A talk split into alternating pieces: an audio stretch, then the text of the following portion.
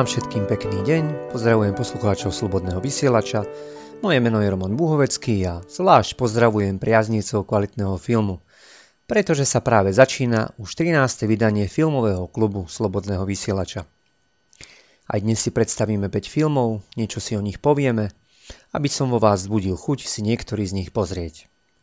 Nepôjde o žiadne novinky, zväčša ani o kasové trháky, aj keď mnohé z nich v čase svojho vzniku spôsobili rozruch. Preto som dnes vybral filmy, ktoré odzrkadľujú dobu, poukazujú na nejakú spoločenskú odchýlku a snažia sa ľudí upozorniť a varovať. História sa väčšinou opakuje a preto je dobré, keď budeme obozretní. Musím hneď na začiatok povedať, že som dnes nevybral ani jednu komédiu. To nie je preto, že by som vás chcel rozosmútiť, ale do dnešnej témy sa to nehodí. Každý z dnešných filmov považujem za pekný a hodnotný. Navyše tie filmy vo vás vyvolajú túžbu po spravodlivosti. Každý z nich je do istej miery emotívny, ale len preto, aby vo vás rezonoval aj po jeho pozretí. Na záver si predstavíme jedného filmového tvorcu a priblížime si jeho život a dielo. Teraz vám už želám ničím nerušené počúvanie a krásne filmové snívanie.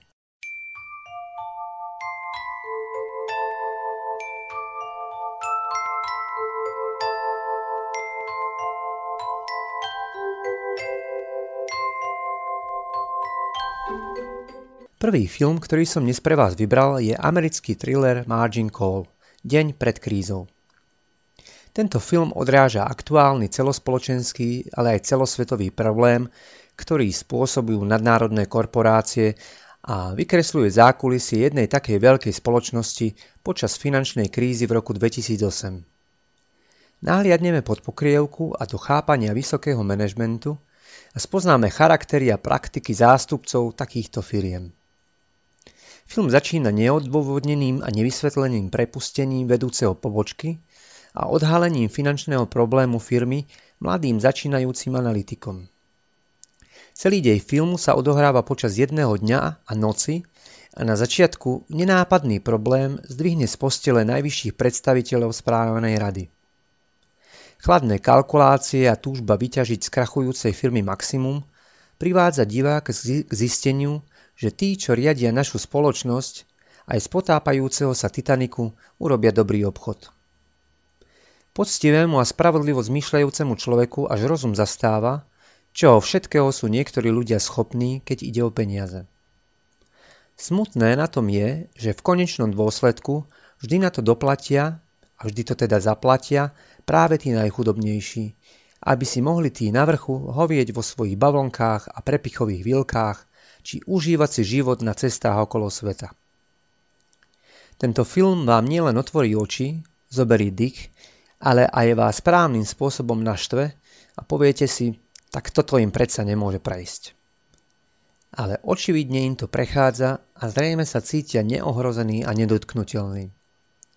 Myslím, že je najvyšší čas s tým niečo urobiť. Atmosféru plnú napätia ešte umocňujú skvelé herecké výkony v podaní takých hviezd ako Kevin Spacey, Zachary Quinto, Paul Bettany, Stanley Tucci, Simon Baker, Jeremy Irons či Demi Moore. Film v roku 2011 natočil americký režisér a scenárista Jeffrey Chandler ako svoj filmový debut a týmto počinom prekvapil nielen americkú porotu, ktorá mu udelila cenu za najlepší scenár, ale film Margin Call bol nominovaný na Oscara a na Zlatého medveďa na festivale v Berlíne. Jeffrey Chandler sa roky pohyboval v prostredí veľkého obchodu a spolupracoval s prestížnymi firmami, ktorým točil reklamu. Zrejme tam nahliadol do hrnca tým najväčším žralokom a práve preto si dovolil priniesť na plátno takúto háklivú tému. Československá filmová databáza film hodnotí na 71%.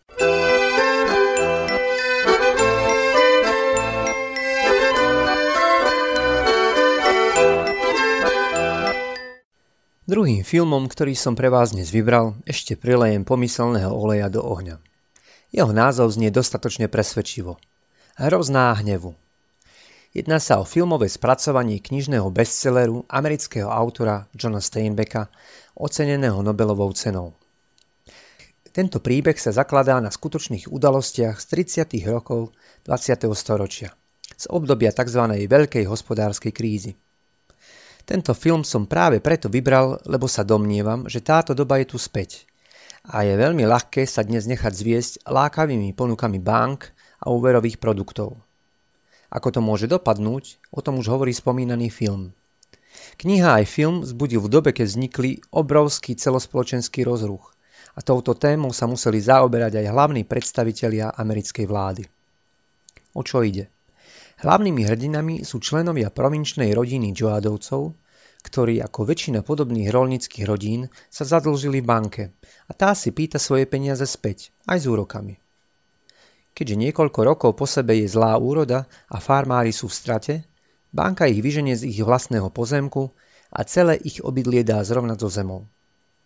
Ako spása prichádza do rúk letáčik o skvelej a dobre zaplatenej práci na druhom konci krajiny, v slnečnej Kalifornii.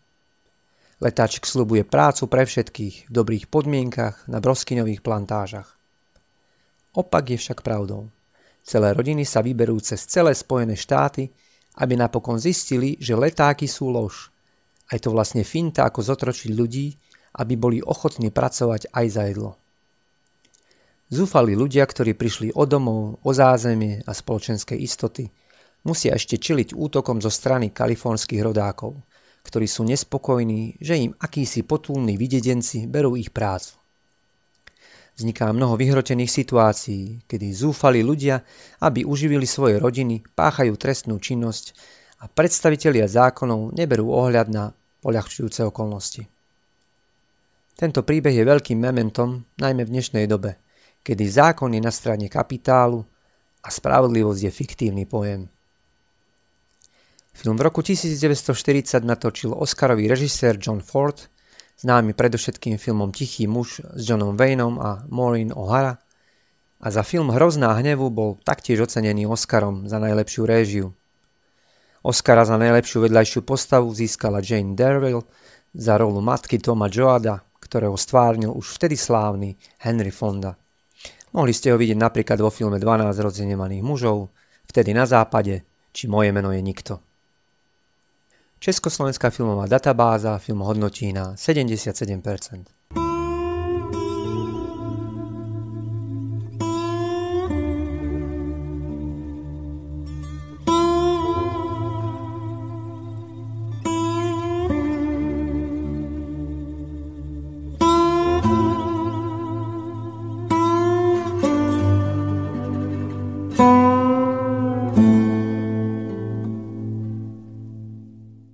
Tretím filmom, ktorý som dnes vybral, je americká romantická dráma Zanechať Las Vegas.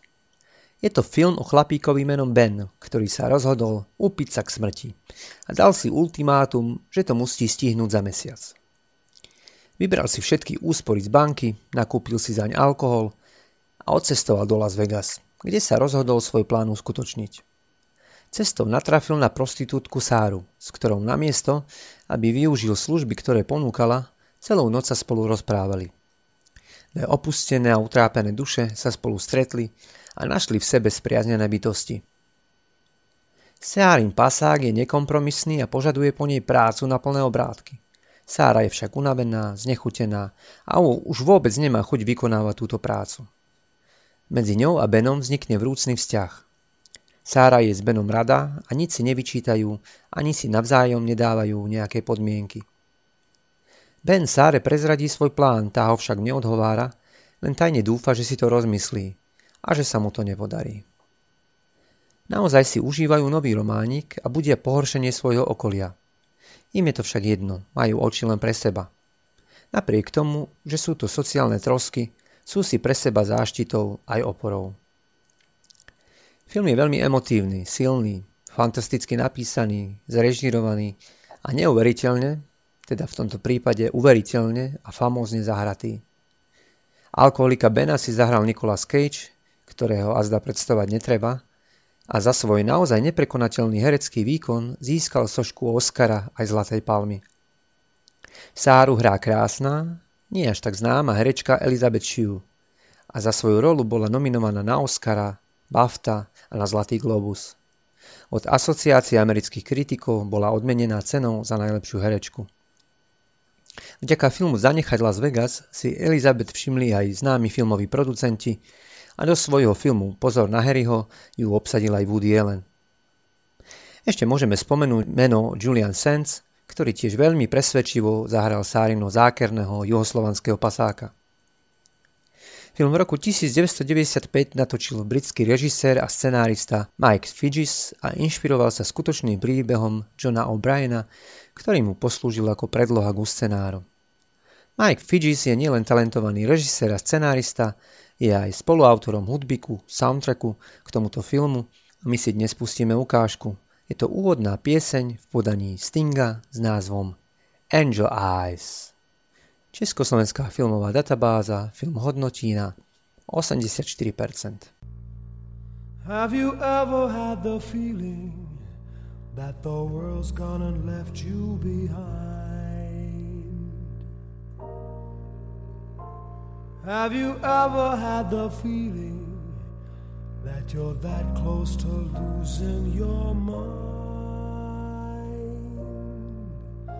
You look around each corner, hoping that she's there. You try to play it cool, pretend that you don't care. But it doesn't do a bit of good. You got to see till you find or you'll never unwind. Try to think that love's not around. Still, it's uncomfortably near. My old heart ain't gaining no ground because my angel eyes ain't here.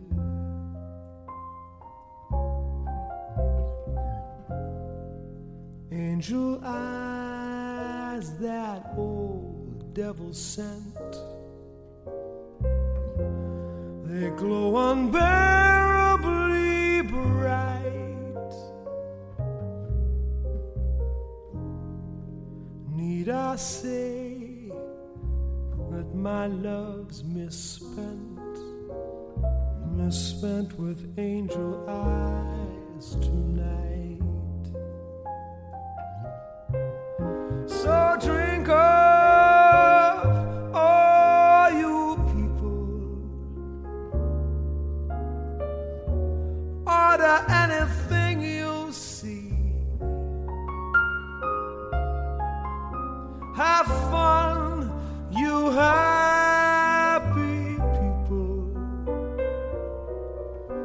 The drink and the laughs on me. Pardon me, but I got to run.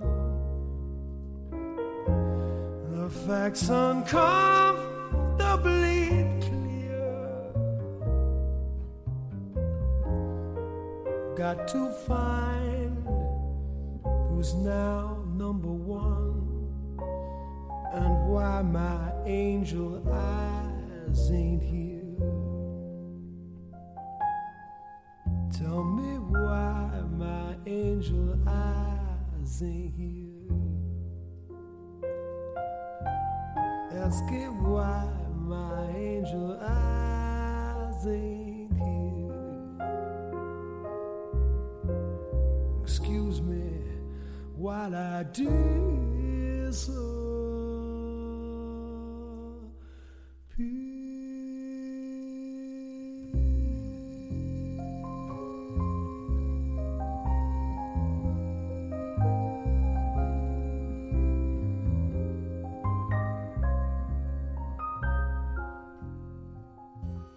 Štvrtým dnešným filmom je remake svetoznámeho Lumetovho filmu 12 rozhnevaných mužov.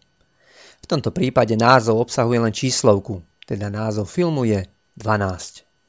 V podstate ťažko hovoriť o remakeu, keďže príbeh je posadený do úplne iných podmienok ako pôvodný príbeh. Tiež je tu chlapec, čo údajne zabil svojho nevlastného otca a 12 porodcov, ktorí majú rozhodnúť o jeho vine či nevine a vyniesť verdikt. Dej sa odohráva v improvizovaných podmienkach telocvične v dnešnom Rusku, variacom sa problémoch, ktorým musí dnes čeliť a je vystavené násiliu, ktoré spôsobili spoločenské rozdiely. Oproti pôvodnej americkej verzii je tento príbeh viacej otvorený. Nie je taký komorný, je tam viacej prestrihov do spomienok odsúdeného čečenského chlapca a aj porodcovia sú neporovnateľné iní ako v americkej verzii. Pôvodná je len pointa príbehu, a teda, že 12 porodcov, ktorým vôbec nezáleží na osude chlapca, chcú čo najskôr vyniesť rozhodnutie vinný, bez ohľadu na následky a dôvody či pohnutky obvineného. Film je hlavne postavený na dialógoch a na rozmanitosti postav, ktoré sú niekedy naozaj vyhrotené. Aby sa táto verzia čo najmenej podobala na tú pôvodnú, autor to celkom pekne zamutal. A v podstate žiadna postava nie je len kladná alebo len záporná. Evidentná je aj mentalita všetkých zúčastnených, úplne iný spôsob hrania, až by som povedal taký teatrálny, na rozdiel od pôvodného, ktorý sa mi zdá čistý, jasný a zrozumiteľný, až by som povedal, že úsporný. Film roku 2007 natočil jeden z najlepších ruských režisérov, Oscarom ocenený Nikita Michailkov, ktorý taktiež spolupracoval na scenári a hrá jedného z porodcov, respektíve toho, ktorý ako jediný nemá pocit, že vraždu spáchal čečenský chlapec. Naozaj herecké výkony sú na veľmi vysokej úrovni a atmosféra filmu je strhujúca. Film žal veľké úspechy po celom svete, bol nominovaný na Oscara, vyslúžil si cenu Zlatého leva na festivale v Benátkach a získal cenu Zlatý orol od Ruskej filmovej akadémie. Československá filmová databáza film hodnotí na 81%.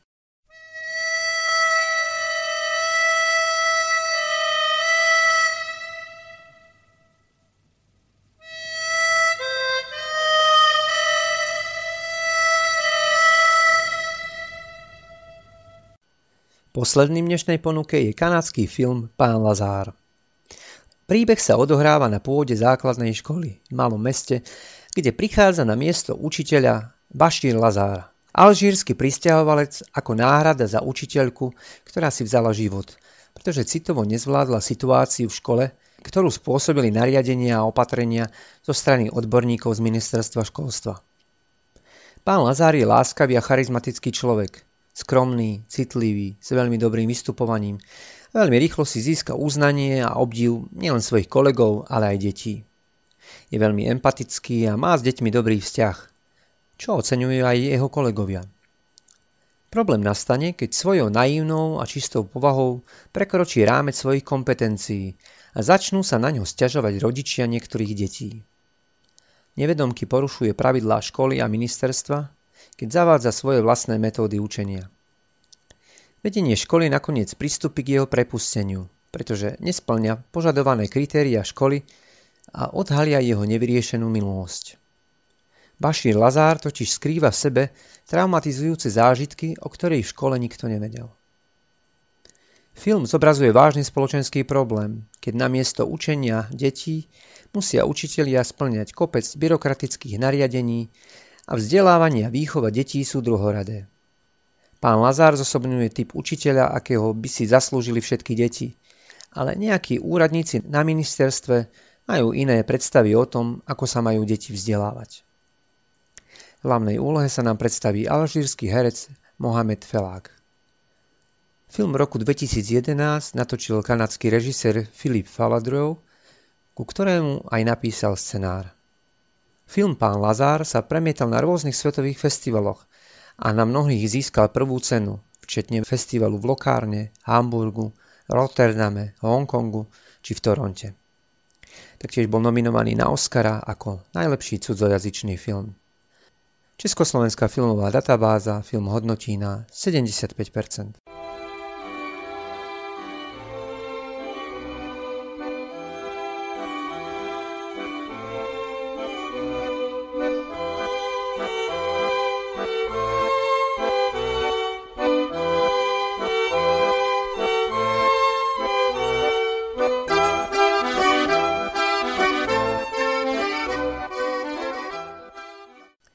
Dnešným filmovým tvorcom, na ktorého si posvietime, je herec, scenárista a režisér Nikita Michailkov. Narodil sa v Moskve v roku 1945 a je to jeden z najvýraznejších ruských, respektíve sovietských filmových tvorcov 20. a 21. storočia. Jeho úspechy sa dajú merať v celosvetovom merítku. Jeho tvorba je naozaj bohatá a zameriava sa hlavne na filmové spracovanie ruských literárnych klasikov a nostalgicky spomína na krásne časy predvojnového Ruska – jeho filmy sú snivé, poetické, o ľuďoch, o priateľstve, o zrade, o hrdosti, ale aj o láske k vlasti. Jeho filmy sú typicky ruské, predýchnuté človečenstvom. Je básnikom, filozofom, skvelým rozprávačom, ale aj úžasným hercom svojich postav. Vlastne ako herec začínal v 59. roku 20. storočia filmom Slnko svieti všetkým. Ďalšími výraznými filmami sú Chodím po Moskve a Tolstého vojnámier. Svoju režisérskú kariéru začal v roku 1967 krátkometrážnymi dielkami ako Dievča a veci, Už idem domov či Spokojný deň na konci vojny. Tematiku z obdobia povojnového Ruska, teda obdobia po prvej svetovej vojne, zahrnul aj do svojho prvého celovečerného filmu Svoj medzi cudzími. A nostalgicky spomína na hrdinstvo svojich krajanov vo vojne a príbeh vykresľuje budovateľské plány svojich novodobých hrdinov. Druhý autorský film je romantická dráma Otrokyňa lásky. O herečke Olge, ktorá má románik s kameramanom Potockým a nechá sa vtiahnuť do politickej agendy svojho nového milenca. Film zaznamenal celkom slušný úspech aj v zahraničí. Americká filmová kritika mu udelila cenu za najlepší cudzojazyčný film. V roku 1977 prichádza so svojou nedokončenou skladbou. Film je inšpirovaný skoršou poviedkou Antona Pavloviča Čechova Platonov, čo je taká zmes tragiky, komédie, filozofie a svetonázoru protagonistov odohrávajúci sa v polovice 19. storočia. Mikálkov odhaľuje zmysel pre krásno a hĺbku ľudskej duše. Vykresluje človeka otvoreného, milujúceho, vášnivého, ale predovšetkým túžiaceho po živote a po láske. Nálada, aká dýka z jeho príbehov, veľmi pripomína skoršie Jakubiskové filmy, alebo Menzlové postřižiny, či Rozmarné léto, či Koniec starých časů, natočených podľa poviedok Bohumila Hrabala, alebo aj hercové sladké hry minulého leta. Film Nedokončená skladba bol ocenený zlatou mušľou na festivale v San Sebastian. Nasleduje poeticko-romantický film 5 večerov, prilínajúci dve rozdielne doby, starého Ruska a nového Sovietskeho zväzu. Tak trošku to pripomína naše československé inscenácie večerných pondelkov. Ďalší typický ruský film, nebudem hovoriť, že sovietsky, napriek tomu, že bol natočený v 79., je film Oblomov. Na motívy Ivana Aleksandroviča Gončarova, klasika ruskej literatúry. Preto hovorím, že ruský, pretože príbeh je retrospektívou Ruska 19. storočia. Noblesného a honosného, tak trošku spiatočníckého, trochu zaspatého, ale veľmi ľudského. Filmy veľmi pripomína staré talianske či francúzske filmy, odohrávajúce sa niekde na samote hlavné postavy nič nerobia, len sa rozprávajú, popíjajú, bláznia sa a užívajú si život. Ak aj vy máte radi takýto typ filmov, tak si určite prídete na svoje. Nasleduje film Príbuzenstvo o rozpade rodinných vzťahov a intimná komorná dráma o vzťahu bývalých manželov s názvom Bez svetkov. Svetovo úspešným dielom je koprodukčný sovietsko-talianský film Čierne oči v hlavnej úlohe s Marčelom Mastrojánim, za ktorého získal Zlatú palmu a nomináciu na Oscara a taktiež film a režisér boli nominovaní na ceny César, BAFTA a Zlatý globus. Film je inšpirovaný poviedkovou knihou Antona Pavloviča Čechova Dáma so psíkom. Po troch rokoch, teda roku 1991, zopakoval svoj úspech filmom Urga, odohrávajúcim sa v mongolskej stepi a Nikita Michalkov týmto dielom dáva do kontrastu pomalý život v prírode s rýchlým a pretechnizovaným svetom modernej civilizácie. Týmto počinom sa zaslúžilo nomináciu na Oscara, Cézara a Zlatý globus. A teraz už prichádza najslávnejší Michailkovov film, za ktorý získal Oscara a Zlatú palmu, Veľkú cenu poroty a Ekumenickú cenu poroty na festivale v Cannes. Jeho názov je Unavený slnkom a Michalkov v ňom zúročil celé svoje majstrovstvo a kumšt. Je to heroický obraz Ruska medzi dvomi svetovými vojnami v zápase o pravdu, ľudskosť, nádej a slobodu. Michalkov hrá hlavného hrdinu, plukovníka Kotova, hrdého a bojúceho za spravodlivosť a čestnosť. Vo filme nechýba snívosť a poetika predošlých jeho filmov a samozrejme skvelé dialógy a výborné herecké obsadenie. V roku 1998 potvrdil svoje celosvetové kvality a prišiel s koprodukčným historickým filmom Barbír Sibírsky z obdobia začiatku 20. storočia. Film navezuje na tradičné ruské príbehy ako Anna Karenina či Eugen Onegin. Vo filme sa stretli hviezdy ruského, amerického, talianského, ale aj českého plátna, ako napríklad Julia Ormond, Richard Harris, Oleg Menšikov, Alexej Petrenko, Marína Nejolova, Vladimír Ilín, Daniel Olbrichsky, Marat Bašarov, Anna Michalkova, Robert Hardy, Nikita Michalkov a ďalší iní. Nasleduje už dnes film 12 z roku 2007. Jedným z posledných Michalkových filmov je voľné pokračovanie Unavený slnkom, druhý diel. Tento už nie je taký poetický ako prvý diel a je posadený do vojnového obdobia druhej svetovej vojny. Napriek tomu, že bol film nominovaný na Zlatú palmu, kritici aj verejnosť ťažko príjmali tento Michalkovov počin. Aby to nestačilo, o rok neskôr sa diváci dočkali aj tretieho pokračovania s názvom Citadela. Zatiaľ posledným Michalkovým filmom je romantická dráma Slnečný dar z obdobia 20. rokov 20. storočia, čo je Michalková obľúbená téma, opakujúca sa často v jeho filmoch.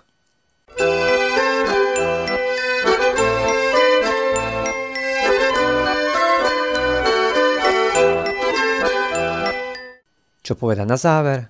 Hádam len toľko, že dúfam, že táto relácia bola pre vás podnetná a inšpirovala vás k tomu, aby ste si chceli pozrieť nejaký z nespomínaných filmov. Ak ste z okolia Banskej Bystrice, môžete v sobotu pred 19. hodinou prísť k nám do klubu Slobodného vysielača a môžeme si spoločne jeden z nich pozrieť. Tak neváhajte a príďte. Adresa je Kapitulská 8, Banská Bystrica. Tu na mieste sa spoločne dohodneme, ktorý z piatich filmov budeme pozerať. Tak sa na vás teším. Teraz sa s vami už lúčim, majte sa pekne, do počutia a do skorého videnia.